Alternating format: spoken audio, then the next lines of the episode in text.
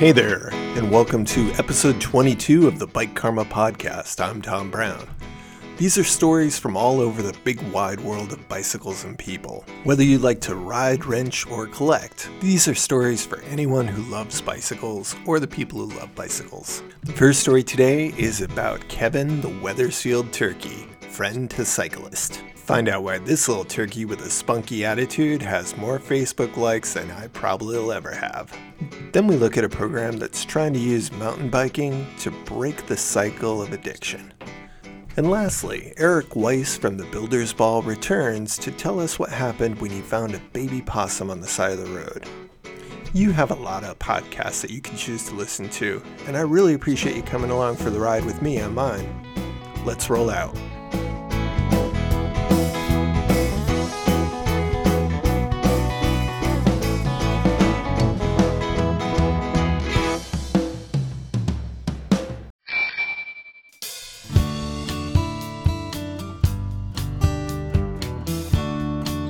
As much as I love cycling, sometimes I don't want to go out. An object at rest tends to stay at rest, and there's a certain amount of energy required to get you up off your duff and out onto the bike. Whether it's too cold, too hot, maybe you just want to sit in bed, drink coffee, and read that book that you're reading. Maybe you have to finish editing that podcast episode. But one of those things that's gotten me out a lot this year is actually a turkey. There's a turkey in town who's acting a little weird for turkeys. So we have an honest to God wild turkey who hangs out at the busiest intersection in the city.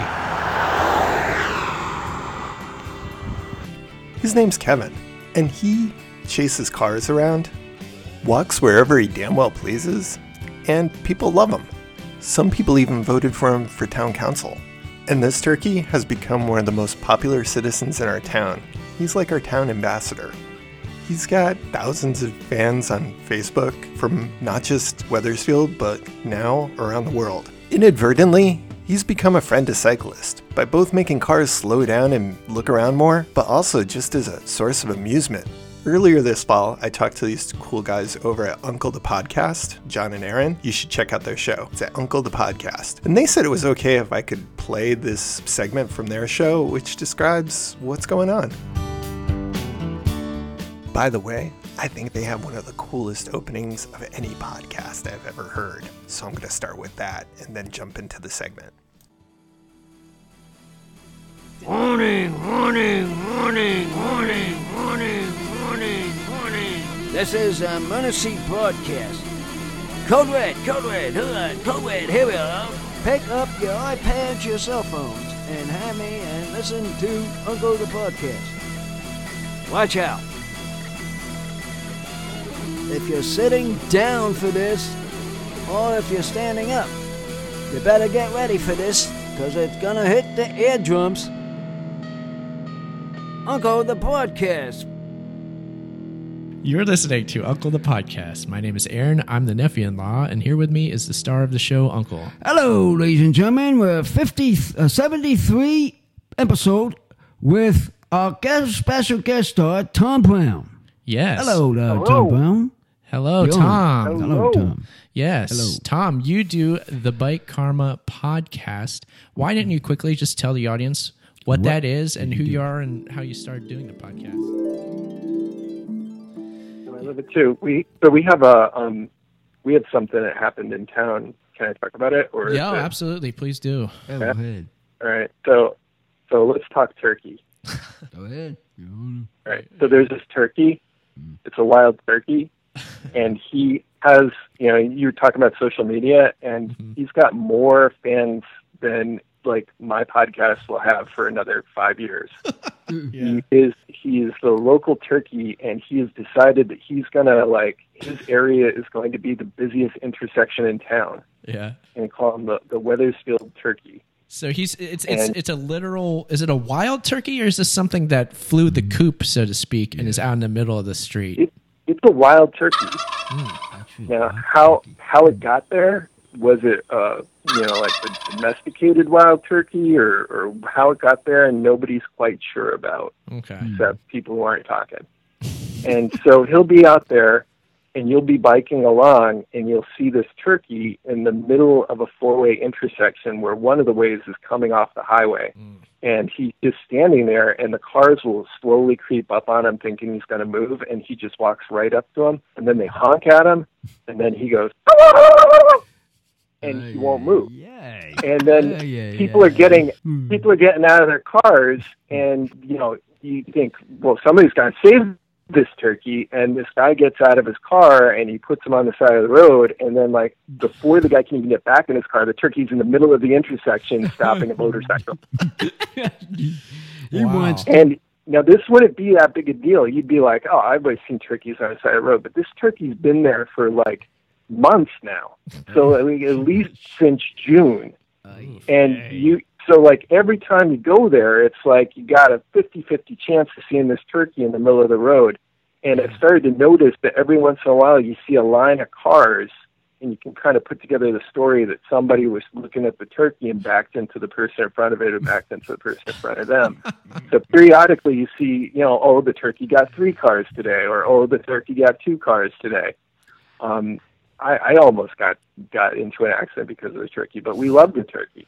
Wow. You know, and there's several pages for the turkey, and but there's a, there's a couple of anti-turkey pages as oh, well. Yeah, yeah. I could see how people would yeah. get mad at that. The, the turkey sounds like he has a real punk rock attitude to me. No. He could be a oh, punk rocker, yeah. What I think it was by saying, hey, listen, it ain't for the cars anymore. We're taking turkeys around my street. You get out of the way. It's like saying, listen, get out of the way, you cars. We got a room here. We can walk through this, the stores, this road. Sounds like anarchy to me, Uncle. Yeah, yeah, yeah. That's what I'm saying. I'm thinking. Like the, he's yeah. rebelling against uh, He's rebelling against the man. He's saying, yeah, I'm right. taking back the intersection. Yeah, right. Exactly. Mine. That's exactly my point I was going to say. I I, wa- I think yeah. somebody should get a tattoo of the turkey, yeah. and it should say F T W in text on it too, because that, yeah. that just makes sense to me. yeah, yeah, yeah. Make that t- turkey. Get that turkey out of the way. Yeah. Hey, now we're involved with this road. I'm going through the road. Never mind you people. Step away from the road. Get these cars in my, my, my pathway. Yeah. That's what the turkey's saying. It's a lot bolder than the road runners we have out here. Yeah. I'll say that. They'll oh, run yeah. across the street, but they won't we hang have, out in front of the car. They keep we going. We have road runners, man. we, bad enough, they move faster than a spilling bullet. They're quick. They're, They're quick. quick. Everybody's seen the cartoons, so they yeah. know. Yeah, we know about them. All these crazy birds out there. But that's another thing you kind of bring up on the podcast, too. Thanks again to John and Aaron over at Uncle the Podcast. They're out in California, which is why they were talking about roadrunners, which would be really rare out here in New England. After that show, I started to do research for my own segment, and I found out that his name was pretty much settling on Kevin, even though he's had like three or four names. Kevin is the one that ended up being the most popular, and that he'd actually been out there since February or March of that year was one of the earlier sightings of him. He started out at Route three, the intersection where Route three comes into Wethersfield, at one of the probably busiest intersections in town. I named the Strava segment after him because I enjoyed cycling past him so much. It's called Watch Out for Kevin, the Wethersfield Turkey Southbound.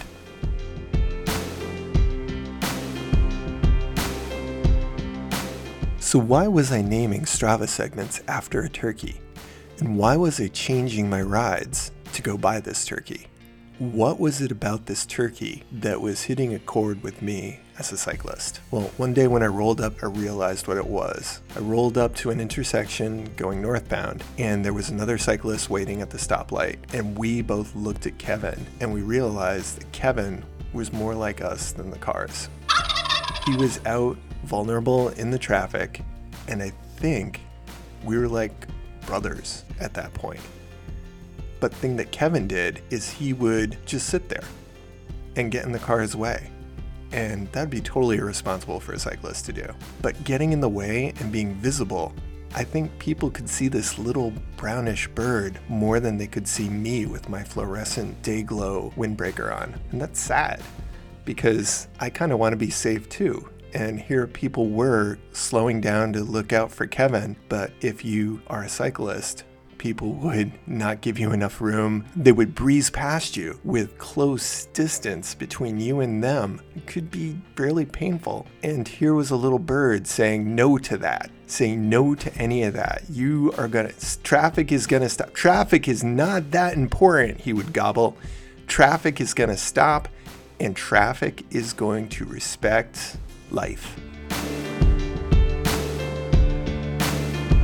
So this little bird, in a way, was kind of like a folk hero for us pedestrians and cyclists. He got the cars to stop and pay attention when we couldn't.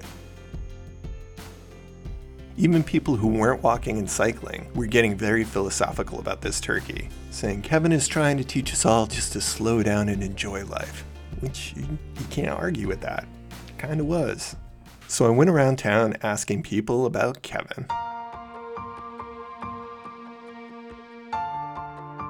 Have you seen the turkey? I've seen it several times. Sometimes he's on the side of the road, and sometimes he's in the lane, the, one of the turning lanes, with his, his wings out, and um, cars are backed up.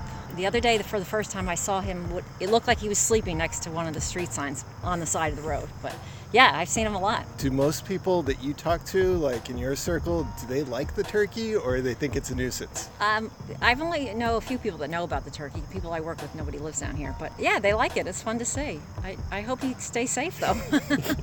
As much trouble as he is, most people love him. Yeah, yeah. You Except can Google Wethersfield accidents turkey. Yeah. He caused. Yeah, yeah. I hope. Hopefully that hasn't been too much of the case. But yeah, I, I love seeing him. But I just hope he stays safer. Maybe can mingle with some other turkeys, turkeyettes. Do you think, is there any possible reason why you think that he chose the busiest intersection in town? I'm thinking that people must be feeding him, and maybe that's why he's staying, which okay. is kind of a bad thing, I think, because he should be in a safer place. Yeah, okay. Well, thank you very much. You're welcome. So, sir, have you heard about the turkey on the corner? Yeah, I heard about it. And have you seen it? Yes, almost every day. Every day. What's he up to when you see him? Uh, normally he's just putzing around, messing with the traffic and people. Have you ever seen him get into trouble? No. No. Okay. Are you happy that that turkey's there?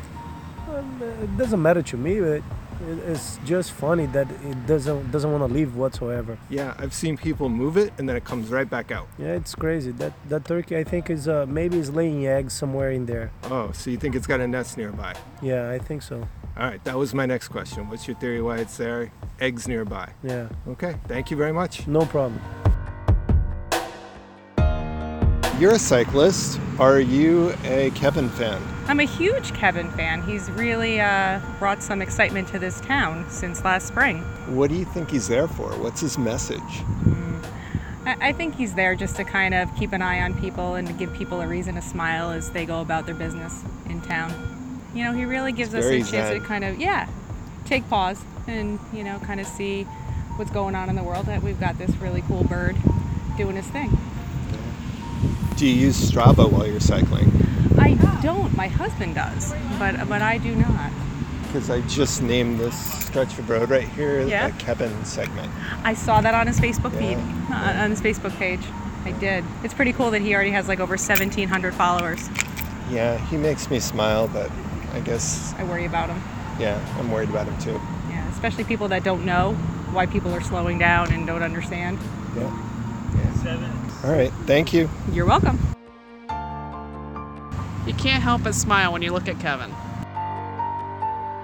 Thanks to Mary Jane, Ron, Pam, and Christy for sharing their thoughts on Kevin. As animal control was ramping up their efforts and the traffic situation was starting to get a little iffy, he moved over to a less crowded but still very, very visible intersection right smack dab in the middle of the historic district in town. So now that he's hanging out at a four-way stop where he's a lot more easier to see, animal control and the police have backed off in a more live and let live attitude. Local businesses have started the merchandising, and for my birthday I got a Kevin pint glass. And as the election approached, vote for Kevin signs were seen all over town. For my part, Kevin always puts me in a philosophical mood. When I go to see him, I I ride my bike over. If I stop to smell the roses in life and I just sit on the side of the road and watch them interact with everybody else, it makes me see how silly a lot of the stuff that we normally do is. On one hand, he's unexpected. You don't expect to see a turkey standing in the middle of the road causing hijinks. But on the other hand, it's like a sunset when you stop what you're doing and you look up to just stop and appreciate it. So I'm going to take Kevin as a reminder to be present, not do things so automatically, which is something I'm trying to do anyway. And like I've heard so many other Kevin fans say online and in person, just this one year, I'm not going to eat turkey, just to be thankful. Thankful to that little turkey on the corner who gave me a reason to ride on days where I didn't really want to and gave me a smile when I got there. Thanks, Kevin.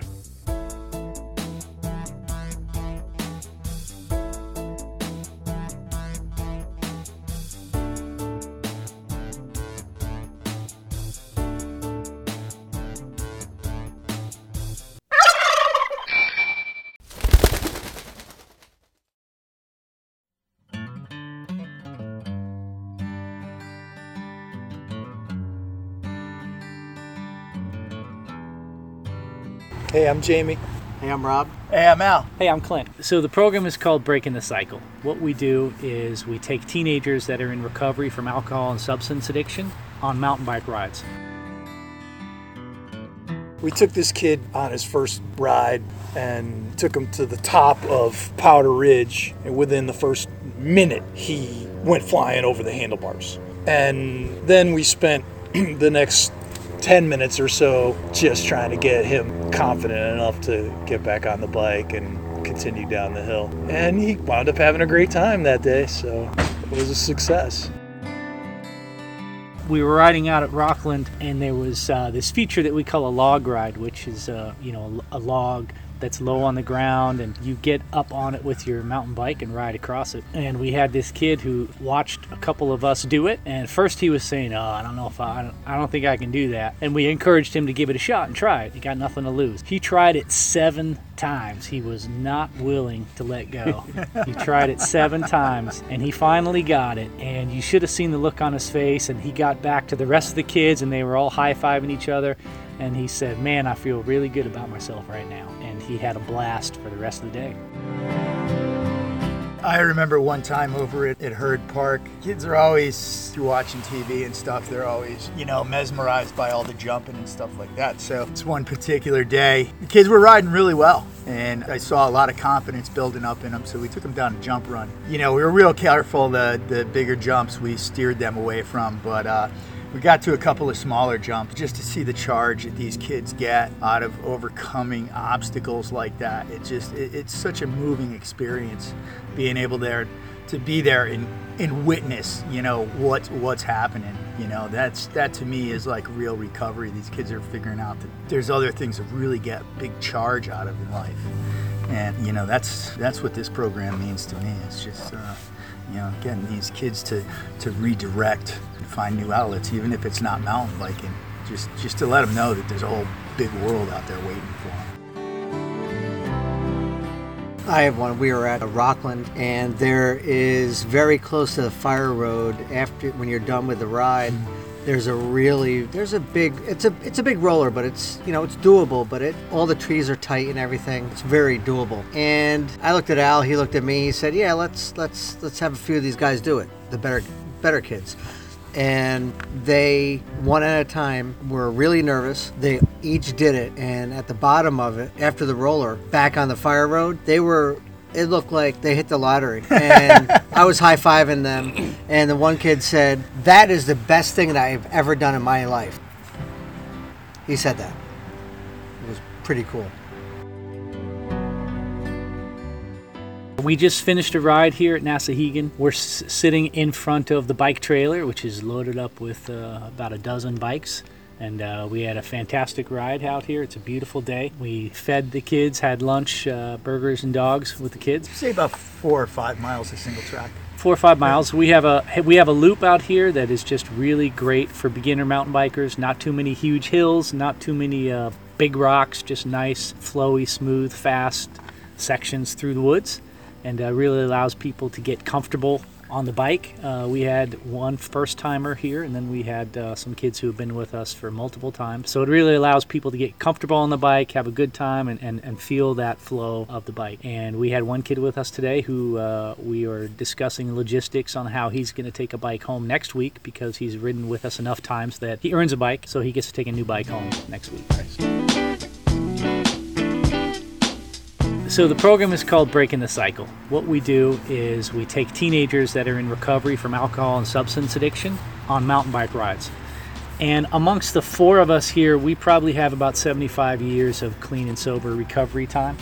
So we're really based on serving as an example to these kids and a beacon of hope, in a way that they can have fun on the mountain bike, they can have a blast and do something positive for themselves. And also it, it helps us. We're all volunteers, we're all in recovery, long-term recovery from alcohol and substance addiction. And so this is also a way that we can give back and help these kids and ride a mountain bike at the same time, which is a pretty fantastic combination. We get to have fun too. So the kids show up, you got the trailer full of bikes, which is amazing. Yeah, how'd you get that?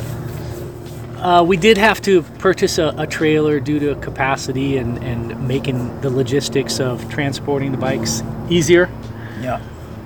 Yeah, last year we were using a uh, using a pickup truck, and uh, we were busting at the seams with uh, the most of the truck could carry was like nine bikes. Last year we had a couple of groups of eleven, eleven kids, and that happened a couple of weeks in a row, and we were at the point where, like, we knew that the program was growing, and you know money's money's always an issue. We, we did pretty well monetarily this year through donations, and uh, we were able to afford a trailer. We uh, we shopped around and we found a great deal. I found a uh, manufac uh, not a manufacturer but a dealer in the area that just loved the idea of breaking the cycle and the program. They actually gave us the trailer at cost and even waived their own shipping fee for the trailer, you know, kind of help us program out, because, uh, you know, we were on a limited budget. Having the trailer is just, it's a fantastic thing.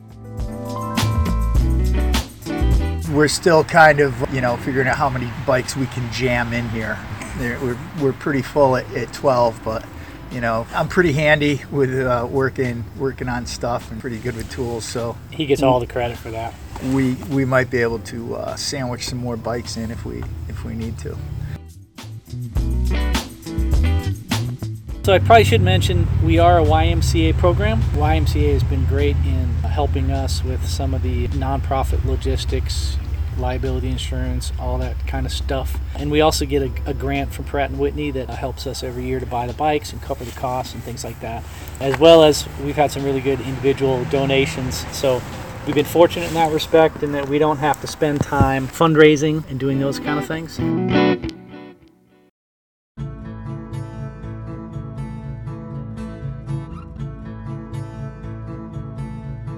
Where do the kids come from? We partner with some local agencies. Uh, for example, we work closely with Rushford in Durham. Rushford is an inpatient teenage rehab facility. Uh, they also have some outpatient there. Rushford has uh, really allowed us to, to do what we do, because they bring a van full of kids to our rides. We also get referrals from social workers, juvenile probation officers, uh, the recovery community. They come to us in many different ways. We have a little bit of a discussion to make sure that the teen is going to be a good fit for our recovery-based program, as well as we're going to be a good fit for the teen. The way we like to start the ride is the first thing when a kid shows up, they jump out of the van, they're excited. So we try to direct them, there's things that they need to do. Usually I'll be shouting out, hey, you need to get a helmet, get the helmet fitted up, get some gloves, get your water bottle, and then kind of get them to take responsibility for, for their own stuff and their own gear. At that time, when they're pouring out of the van, I'm usually taking inventory. It's like, you know, look at sizing the kids up and saying, okay, we need a need a medium bike here, a large bike here. Oh, he's a big one, there's an extra large. So uh, we'll do that. So it's a little chaotic, but it's really cool. It's neat, because there's a lot of excitement, and you know a lot of when kids show up like the first time, they're usually pretty timid, they don't really know what's going on, and we just kind of try to get them moving, you know get them going in a direction. usually there's kids that have more experience that have been around, so we'll try to direct those kids to help the kids that haven't been around in getting their bike geared up and stuff. I mean, this te- kind of teaches them to help each other a little bit. Once everybody's kind of geared up, then then we kind of circle up. Yeah, we we sort of gather everyone around in a circle. The ride leaders take a turn each telling the kids and each other our story of sobriety, and that takes like a couple minutes. And you know, we try to we try to let them know that they're not alone, and that, you know, we've been there and there is hope. And at the end, you know, we're we're really here to have fun and mountain bike and show them that there is there's another way to get excitement out of life. It's a healthier way. One thing that I liked this year, and I don't know if it was Clint or Jamie who started it, asked the kids, hey, you have anything to share? And almost every time there's one kid, maybe two, who do have something to share. And that's pretty cool, because while you're while we're sharing as ride leaders, I sort of am looking around and they sort of look down and they're being respectful. They're fidgety, seems like they just want to get going. And then Jamie comes out and says, hey, you got anything to share? And much to my surprise, one or two share. And it's pretty cool. It might be something as simple as, hey, tomorrow I got two months clean or something. And, and everybody goes, yeah. You know, because that's, that's something. That's a know? Big deal. That's why we're here. Yeah.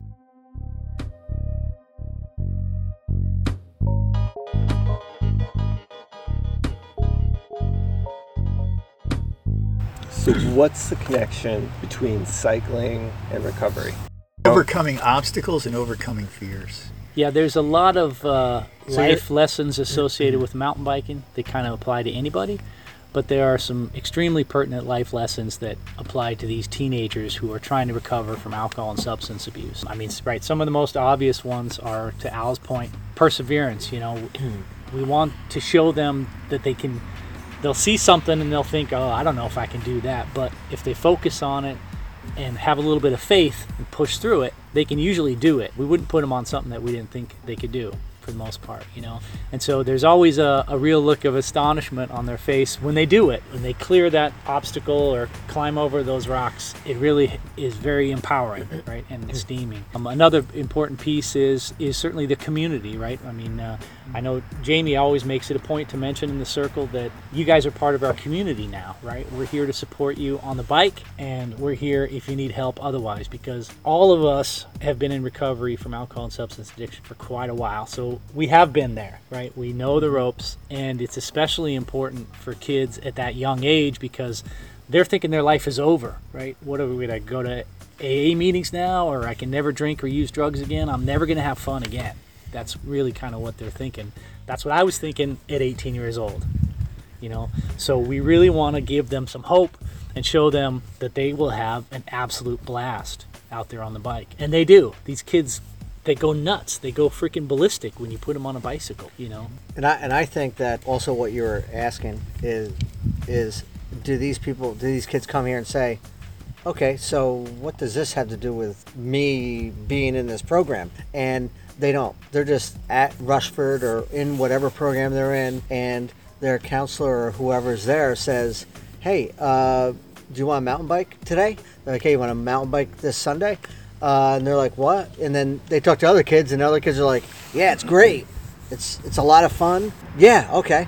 So they come, they get off out, out of the van, they come over to us, and we start organizing everything, and, and they're just like, okay, we're here to ride bikes. They don't really have a question. It doesn't, they don't look at it that way, I think. Generally speaking, for recovery, there are a lot of different components. There's a lot of different pieces to that puzzle, right? And one of those pieces is replacing negative behaviors with positive behaviors. So the program is called Breaking the Cycle. It's a, it's a play on words with breaking the mountain bike, which does happen, right?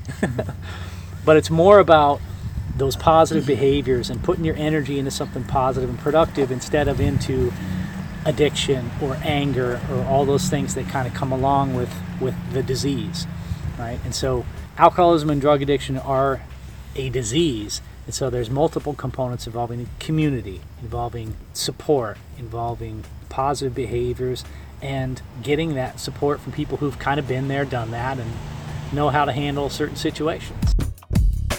One of the things they say in in the program, as I remember it, is one of the most important things that you have to do when you're getting sober is you have to change your playmates and change your playgrounds. Mm-hmm. And this is part of that for sure too, hanging around people that are doing stuff that's healthy and fun and, and staying sober at the same time. Simple. And I don't know if we mentioned that all all the ride leaders, everyone involved in the program, have to be sober. So I don't I don't know if we mentioned that. That's so that's that's why it's a prerequisite that that be the case. I want to speak to uh, a word that Clint used before that stuck out for him. To me, esteeming, that's, to me, I mean, really, if you got to try to boil it down to one benefit of this mm. of this program, big part of my alcoholism is, and my disease is my own self-esteem. It's it's dragged me down, you know, the road of addiction for, for many, many years. I've learned through programs that I'm in and continue to be in that a lot of this disease is about your own self-esteem and about how you feel about yourself. These kids always leave here feeling usually, you know, better than when they showed up. That was uh, that was taught to me. A lot of times you do things that you're unsure about, but once you once you get through the other side, once you're done with it, you feel so much better and you feel good about yourself and you feel good about what you're doing. So you're just creating this positive energy within yourself. And I think that's what overcoming the obstacles and being able to make that climb to the top of the hill, you know, really does for these kids. They start to feel better about themselves and they start feeling worthy of their own recovery. You run into that with a lot of addicts and alcoholics I see. A lot of them feel like they're not worth their own recovery. So repairing self-worth, I think, is a is a huge benefit of this program. Yeah, and they may not... Um, I mean, they may not remember the ride, right, or the trail later, but I'll tell you one thing they are going to remember is that these sober guys had a freaking blast, and it makes an impression on them, you know, because I remember, you know, when I was new in recovery, you know, you're very guarded, you have a lot of negative talk going on in your head, a lot of uh, self-esteem issues, right, and when you see people who are just free and clear and having a blast and loving life and living it, it really makes an impression. You know, I think our, our primary product here is hope. You know, we show these kids, you can stay clean and sober and have a freaking blast. And the mountain bike is the perfect vehicle to get that point across to them um, because they show up right, and like Al said, they're timid, they're not really sure. First thing that happens ten or fifteen minutes into the ride is they're like, damn, this is fun. This is really cool. You know, and you can see it. You can see it unfold as they ride, you know, and then they get a little more comfortable and then they want to try things that are a little more challenging because we're we're putting them up to, to try this rock or try this log or whatever. We show them how to do it. We walk them through it a little bit. We might stop and have everybody, everybody will try it once, and if they get it, we'll hoot and holler. If they don't, we'll send them back. They try it again. And so there's a real team focus on getting these guys to try these things and do stuff that they didn't think they could do before they showed up in the parking lot here. Uh, and I think that's probably the biggest deliverable is that hope that they get and that, that good time that they have. Uh, kids that just really, really got into the bicycle aspect of it. And you could see their attitudes change too. You know, the more confident that they became on their bicycle, the more confident they became, it seems like, with themselves and how they carried themselves around others. It, it's a really good thing to see. And there's been a couple of kids over the last three years, we're in our third season now, that have stood out every year. And for whatever reason, you know, maybe they took different paths other than other than bikes, or they just don't have the means of getting back to breaking the cycle, transportation problems, whatever. They still stand out to me, and I can still name all of them, you know, if I wanted to, but uh, we're an anonymous program. It's great being that they're teens. We can't really have that much outside contact with them other than breaking the cycle. I just have to hope that, that whatever they've learned here planted a seed that's still growing. We had uh, we had one kid today who did multiple laps. This kid's third ride, I think. We were at an obstacle. It's a little daunting the first time you ride up to it. We had a more experienced kid that tried it the first time. All the ride leaders did it. I watched. He really wanted to do it. You could see that. I reassured him. I said, you know, hey, this thing is going to be here. Don't force yourself to do it today, because a lot of times, you know, there is risk involved. It's mountain biking. I said, you, you need to feel comfortable, you know, when, when you try stuff. Um, and if you're not, it's probably not the right time. So we, we rode by it in the first lap. And on the second lap, he decided to, he decided to pass on it again. But on the third lap, something changed where he he felt the confidence, and he just he had that moment where it felt right, and he did it, and he was like, that was absolutely awesome. I actually didn't think he was going to do it. We all went up to it again, and I just assumed he wouldn't, because he he wouldn't do it the first two times. So the third time we were there, and Clint goes down, and I think Jamie, I went, this kid rides B M X bikes. Afterwards, he told me he saw how I dropped in, and he remembered how he drops into half pipes or whatever when he rides B M X. So Clint and I already had already gone, and, and all of a sudden I hear somebody screaming. I'm like, oh my God, that's him. I can't believe you did it. He was literally screaming. He was so excited, and he was like so pumped. He was like, I did it. I did it. High-fiving. That, that's why. That's why we do this. This whole thing is really ripe with metaphors. I mean, the breaking oh, the sure. cycle. Yeah, I mean, come on. It is. I mean, the one that stuck out to me is, it's been a while since I did a lot of single track, but you would pick a line, and if somebody was ahead of you, you'd look at their line, and you'd see, you know, was it a good line they picked? If it was a good line, you try and follow their line. And it's basically where the tires are going of the person in front of you. And if you see that person go over their handlebars into a tree, you pick a different line. and, quick. And if you see that person do something that you've never done before, you're like, oh, maybe I'll pick their line. So you're trying to get these kids to follow your line, basically. Yeah. Mm-hmm. Yeah. And just remember that that's that's that's a path that's out there. I keep on making this little speech that people are sick of hearing, but for me, the the dream is is that one of these kids or some of these kids will be ride leaders. They'll be a couple years into sobriety, they'll be eighteen or over, and they'll be bringing themselves here and standing in the circle and telling their story about how they got sober and what they're doing here and why they why they're participating in a different way now, so that I can graduate to the rocket chair. Just earlier this year, we had we had a kid who rode with us previous years, seventeen years old. He'd been homeless, living under a bridge, trying to stay clean and sober, was having mixed results, you know, um, but he rode with us quite a few times, and he came back this season. I think he's got like four months clean and sober, and he was in the circle talking to the kids about how rough it was when he went back out there and what the mountain bike and being clean and sober meant to him. So we get to see some of that. We'd like to see more of that, obviously, and, and we have to be able to pass this on to the next generation of sober kids. But that is the goal. That is the that is the dream, is that this will make a difference in, in some kid's life, and it will be a component of them staying clean and sober, and then they can come back and, and pass it on to the next kid.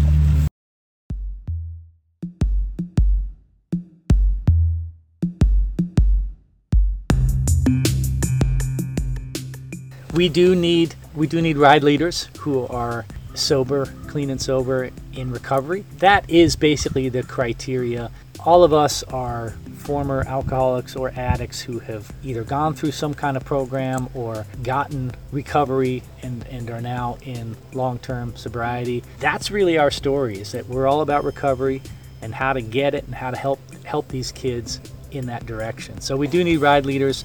Uh, the criteria is clean and sober, and clean and sober means no drugs, no alcohol, no marijuana, no prescription pills unless prescribed by a doctor for a legitimate reason. That's that's what clean and sober means. And how how else could people help the program? Uh, well, every program needs donations, right? That's always uh, that's always important to to cover the costs. Uh, if the kids stick with the program, typically do half the rides during the season. We give them a bike to take with them, a bike lock as well. And we typically are riding from May to the end of September till the weather kind of starts to turn. Every Sunday, we're out here Sunday morning. These volunteers that I'm sitting with are awesome. These guys sacrifice pretty much every Sunday because they feel passionate about this and because other people did things to help them get clean and sober. So we're here every Sunday. We do need ride leaders, so feel free to contact us. We have a webpage, breaking the cycle m t b dot org is our webpage. Uh, and we're happy to, to have a conversation and see if uh, you're a good fit for us and we're a good fit for you. Men or women. Yes. We do have some female ride leaders as well. If it wasn't for cycling, if you had cycling taken away from you today, what would happen? I would cry for a long time.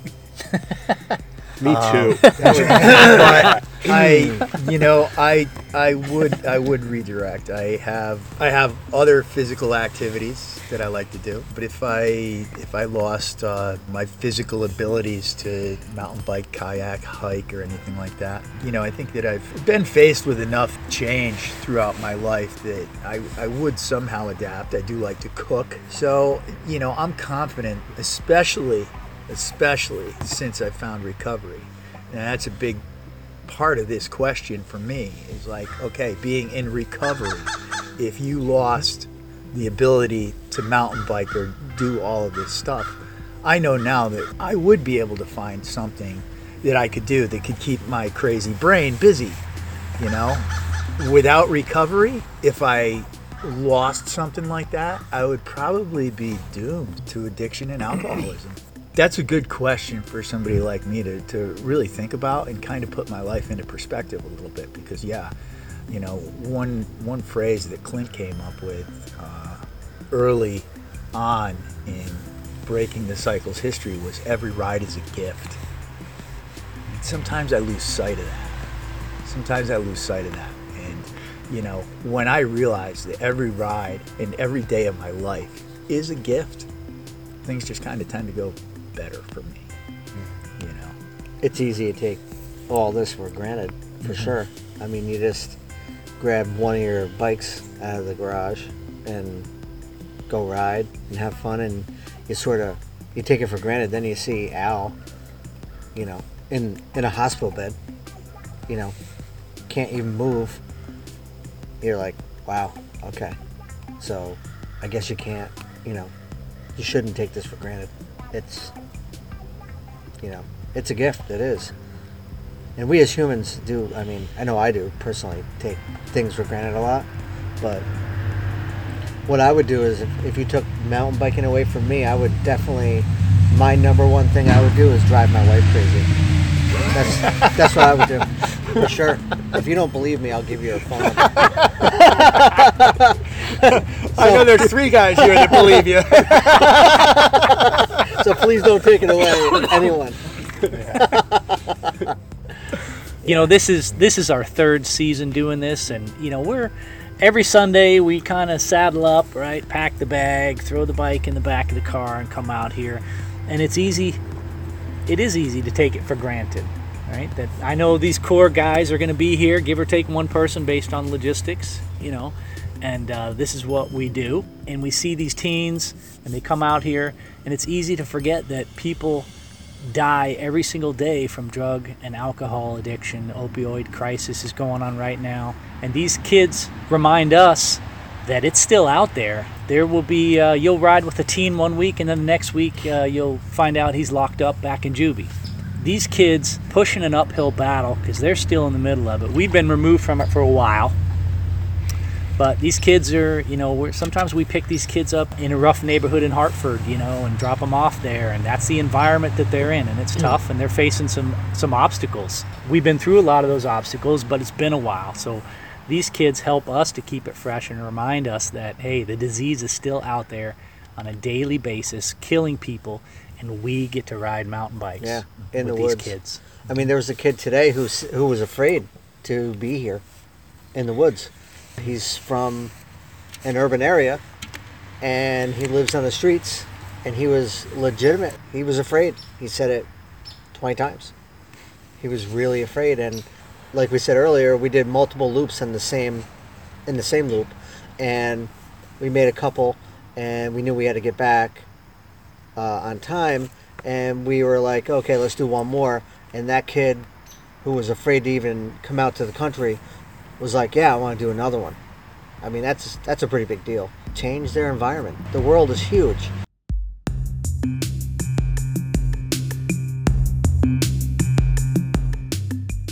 For, and for how many riders, both inside the world of recovery or outside the world of recovery, has a bike been an escape mechanism? For even just me, escaping boredom or escaping uh, work. Right, right, right. Chores. Or responsibility, yeah, chores or whatever. Right. It's yeah. just taken off. It's a universal language. It's not the only thing. No. But it's definitely a it's thing. It's a thing, right. And it's a thing that's proved itself over and over again to be one of the healthier things to take you out of whatever you may want to get out of. You know, as as you guys are talking, we were just talking about some heavy-duty stuff. The opioid addiction, we're talking about fear, we're talking about kids who feel their lives are over, we hear about kids going back into jail. You guys balance that horrible stuff, and you're not out here having a miserable time, you're out here having fun. So it's like you go from this horrible story to cracking a joke to bring you out of it. I mean, that's that's a reality in life that is probably really helpful for these kids to see, is that you can go from some really hardcore serious stuff to cracking a joke about, let's say, for example, the first ride ever. Yeah, yeah. That was I mean, lost a member immediately. That was. Thought we weren't going to talk about the, that. Uh, but that balance, that balance that you guys seem to have found is a good, great example setting. I, I do sort of want to tell this this little story. Our friend Clint dreamed this thing up. It was based on his early years in recovery as a teen. He got mixed up with some dudes that rode mountain bikes, and they were sober. And so he found a, he found a way to, to be healthy and, and have fun in his early sobriety. And so he dreamed up this program and got some of us involved. And it took a while. It took a while, and it, Clint worked hard on trying to find some sponsorship so that we could get our nonprofit status, insurance, and that stuff. Clint finally got it together, got some guys on board to help participate as leaders. We're on our first, our very first ride with a group of kids. We're on like a dirt road. It's not even a crazy trail. Clint is very excited. Everyone is very excited. And I see Clint sort of do a little jump over a little rock or something, and he goes slamming down and breaks his collarbone in like the first five minutes of, of the official Breaking the Cycle program. Literally the first Breaking five. the collarbone. Breaking the collarbone.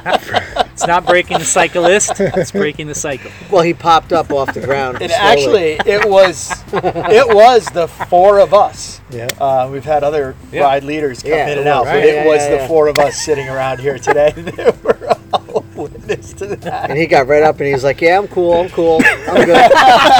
I'm good, man, I'm good. I'm just going to, I'm not going to, you know, ride. I probably shouldn't ride, but I'm cool. I'm going to go back to the uh, car. And, uh, you know, you guys are good, right? Yeah. Uh, if you don't see me, when you, you probably will, but if you don't see me, uh, you know, I know I'm good, but I'm going to get probably checked out if I don't, you know, feel right. And I'm like, yeah, he broke something. He won't be there. Uh, and how did you guys do without him? Great. Uh, we won it. We won it. And uh, it actually it, it turned out being a being a pretty good ride. We rode around in circles. Cause I don't that, think "wung it" is a word, but yeah. I'm going to use that. I like it. I like it. Wung. Past tense of winging like it. it. Yeah, I like it. I love it's, it. You know, in some ways, I think everything works out the way they're supposed to somehow.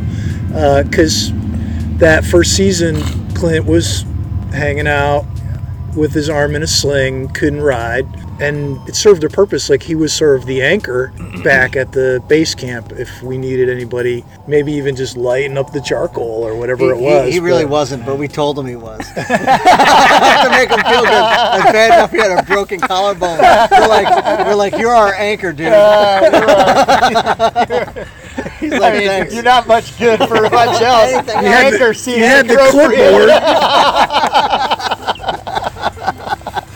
Anchor, literally. That was all in good fun, buddy. I, oh, I couldn't uh, pass it up. Yeah, I've given up trying to explain all the dynamics or karma behind that one. But I think there were two things out of it, though. And one is that this thing's bigger than me. It's bigger than one person, right? These guys kept going. They rode out the whole season. And then the other thing, though, was that, um, and Jamie has mentioned this a few times, Jamie says, we suit up and show up. That's part of our recovery. You know, we're here every Sunday. I, I was there every Sunday with my arm in a sling.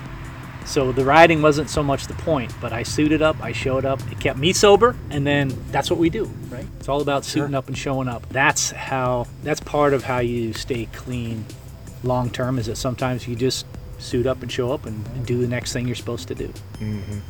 Yeah, helping others helps me. Probably more times than not, I get more out of it than the person that I'm trying to help, you know? So. Except for moving. that, that, that, that's we, different. That's that doesn't different. Count. That's different. But, but with this, it's true. All right.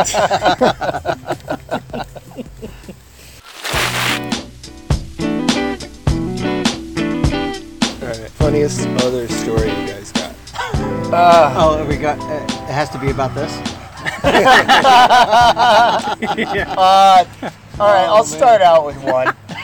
You know, we're all alcoholics and drug addicts, so we happen to be on a ride one day, and we're talking about something. I think it was eating or something like that, and we're talking about moderation. You know, it's like, oh, yeah, yeah, it's fine. You know, you just got to practice a little moderation.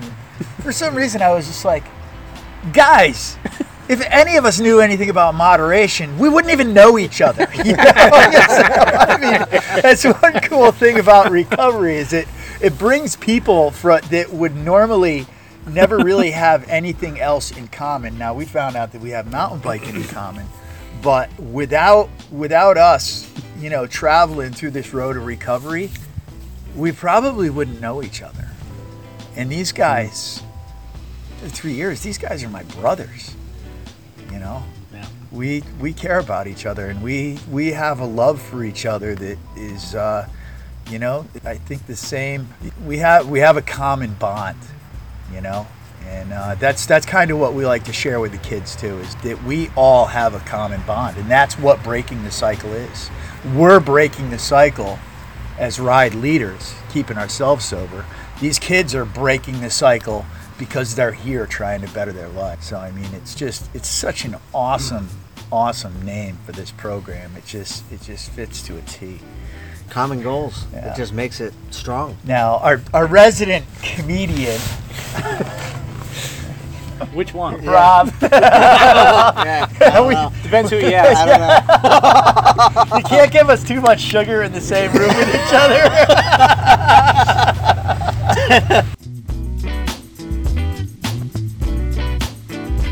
So if people would like to, if they want to get in contact with the program, or if they want to make donations, where's the place to go?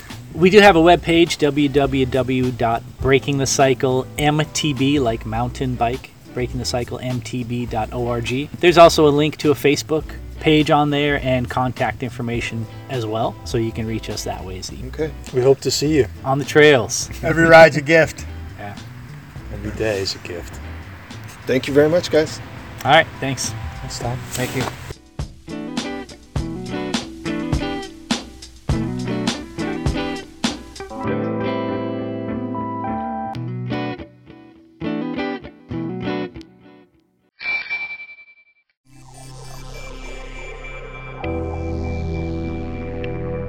So the Bike Karma podcast is about stories. Stories about people and bicycles. It's not an advice show, so if you do crazy things that you've heard or think you've heard on the program, then that's all on you, so be safe.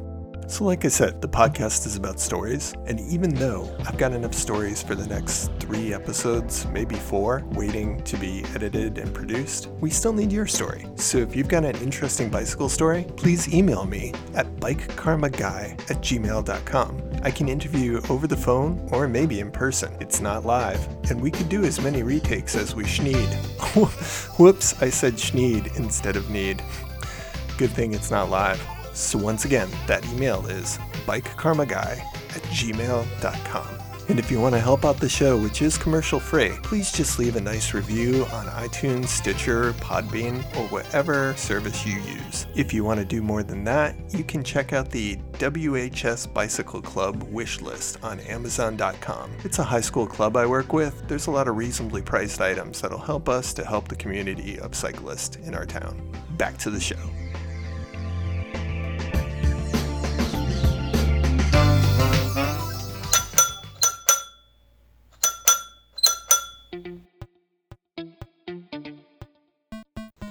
So you were asking if I've seen anything particularly strange on the side of the road.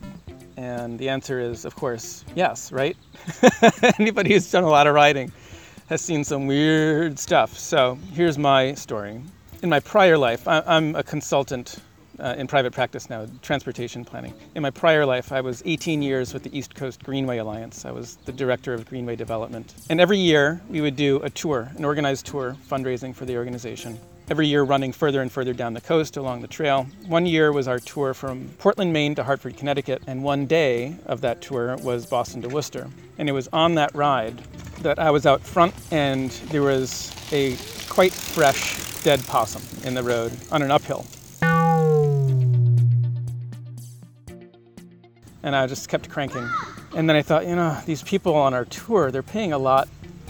Maybe I should just get that thing out of the road. It's not so upsetting for them. So I circled around, rolled back down the hill, pulled it off the road and into the brush. And that was when I saw one of its babies sitting there waiting for Mama to come back so it could jump on Mama's back or into her pouch or whatever. It was heartbreaking.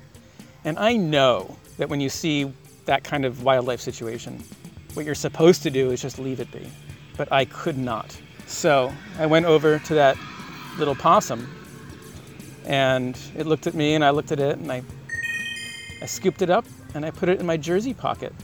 I thought, well, maybe in my pocket, it'll be like a marsupial pocket, you know.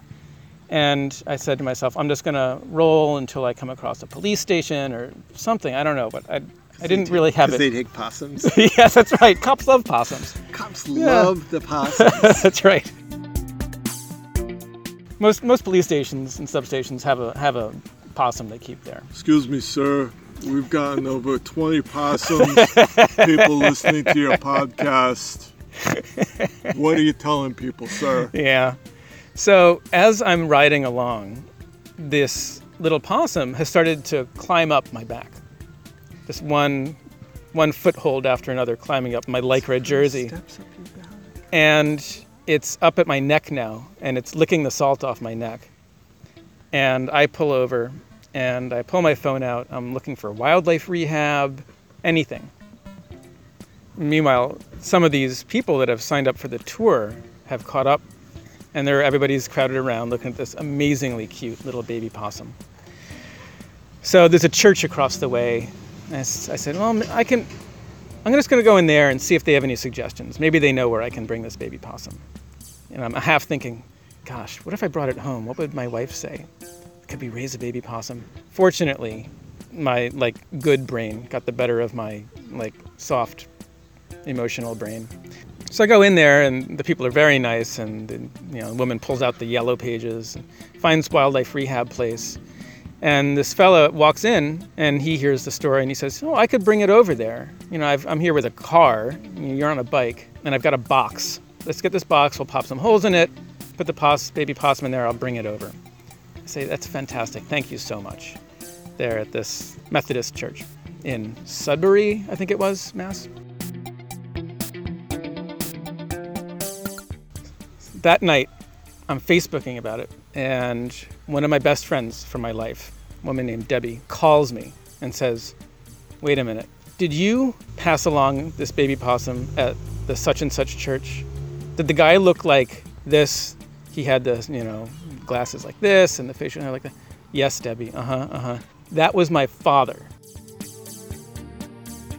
It was the most amazing coincidence, and I've never met her father, just small world circumstance. And because it was one of my best friend's dads, I was able to get updates on this creature every six months or so for the next couple of years, as it served as an educational uh, organism, let's say, for this wildlife rehab center, bringing around to schools and, and things like that to teach people about the natural history of the possum. And uh, that is my side of the road story.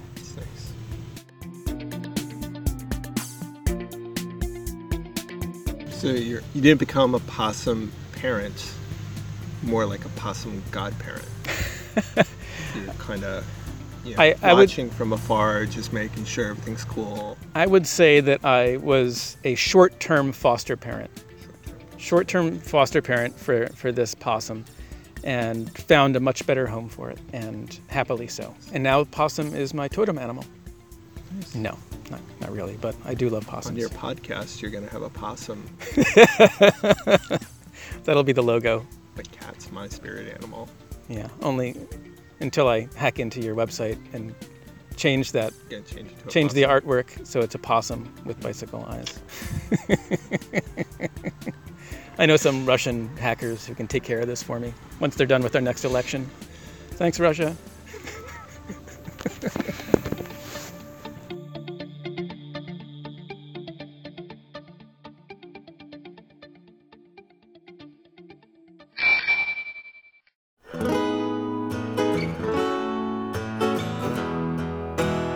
Well, that does it for another episode of Bike Karma. I'd like to thank Mary Jane, Ron, Pam, and Christy, and of course Kevin for the first segment, Jamie Wright, Rob Bacchus, Al Patterson, and Clint Morgan for the second segment on Breaking the Cycle, Eric Weiss of New England Builders Ball fame for sharing his story about the little orphaned possum, Aaron and John from Uncle the Podcast for both having me on their show and for letting me use part of their show on my show. Online, thanks to Jen Lacker, A Bike Under a Guy, Tom DeBusey, and John two thousand one for either following and or writing a review. Want to thank all the bike shops across the country who've helped me by putting out some stickers. Appreciate it. Thank Killer Glass and the band Mobjack at Mobjack Music for our opening and closing themes. And want to thank all the listeners and contributors who've either helped with previous episodes or have a segment waiting for a future episode. If you have any comments on the show or a story you'd like to share, you can email me at bikekarmaguy at gmail dot com. The Bike Karma podcast and the whimsical logo of a cat and a bicycle are the intellectual property of Thomas Brown. All rights, copyrights, and trademarks are reserved. Thanks again for coming along for the ride. Till next time, keep it wheel.